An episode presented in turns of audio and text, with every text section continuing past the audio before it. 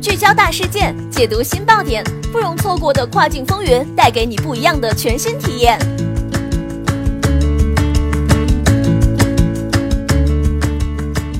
雨果电台听跨境的声音，各位听众朋友们，大家好，欢迎大家收听这一时段的跨境风云，我是可心。现在将要给大家带来的资讯是二零一八年亚马逊最新动态盘点，关于 listing 新规和 FBA 的那些事儿。据了解，近期亚马逊平台发布了以下动态，卖家要了解新的 listing 要求。从三月二十八号起，所有具有保质期限的产品都应该在库存文件模板中标明保质期。受影响的产品包括。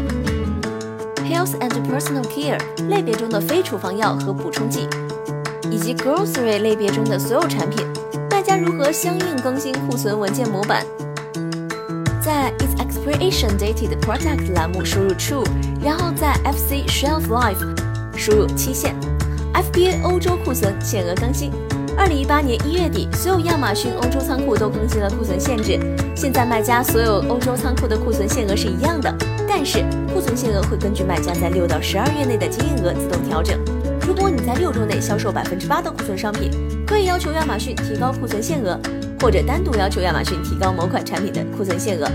日本邮局免费配送活动结束，亚马逊日本站 FBA 不再为通过日本邮局投送的产品提供免运费服务。珠宝、手表和行李箱免费退货。亚马逊英国站宣布，自二零一八年九月五号起，珠宝、手表和行李箱买家可以免费退货。卖家退货政策必须遵守平台规定，这意味着该政策变动适用于所有亚马逊英国站订单，不管是谁负责配送的。亚马逊 B to B 客户可以直接要求数量折扣。如果你是一个亚马逊 B to B 客户，现在可以直接向亚马逊 B to B 卖家要求数量折扣。有效追踪率数据出现偏差。欧洲卖家的有效追踪率 VTR 数据可能不太准确，亚马逊正在努力解决，预计二零一八年四月十五号之前恢复正常。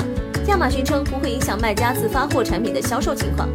WWAA 认证开启，经过认证的智能家居设备卖家现在可以展示 Workers with Alexa 的标志。近二十个品牌商已经认证，并在产品上显示了 WWAA 标志。二零一七年八月份，亚马逊推出了 Basic Care 产品线。那时候产品种类也很有限，但是现在它开始提供大量的自有品牌非处方药，一些百利高的非处方保健品的价格甚至比药房还要便宜。以上是亚马逊最新平台动态，希望对卖家在第一季度的销售活动有所帮助。好的，这一时段的资讯就是这样，感谢雨果小编的整理，我们下一时段再会，拜拜。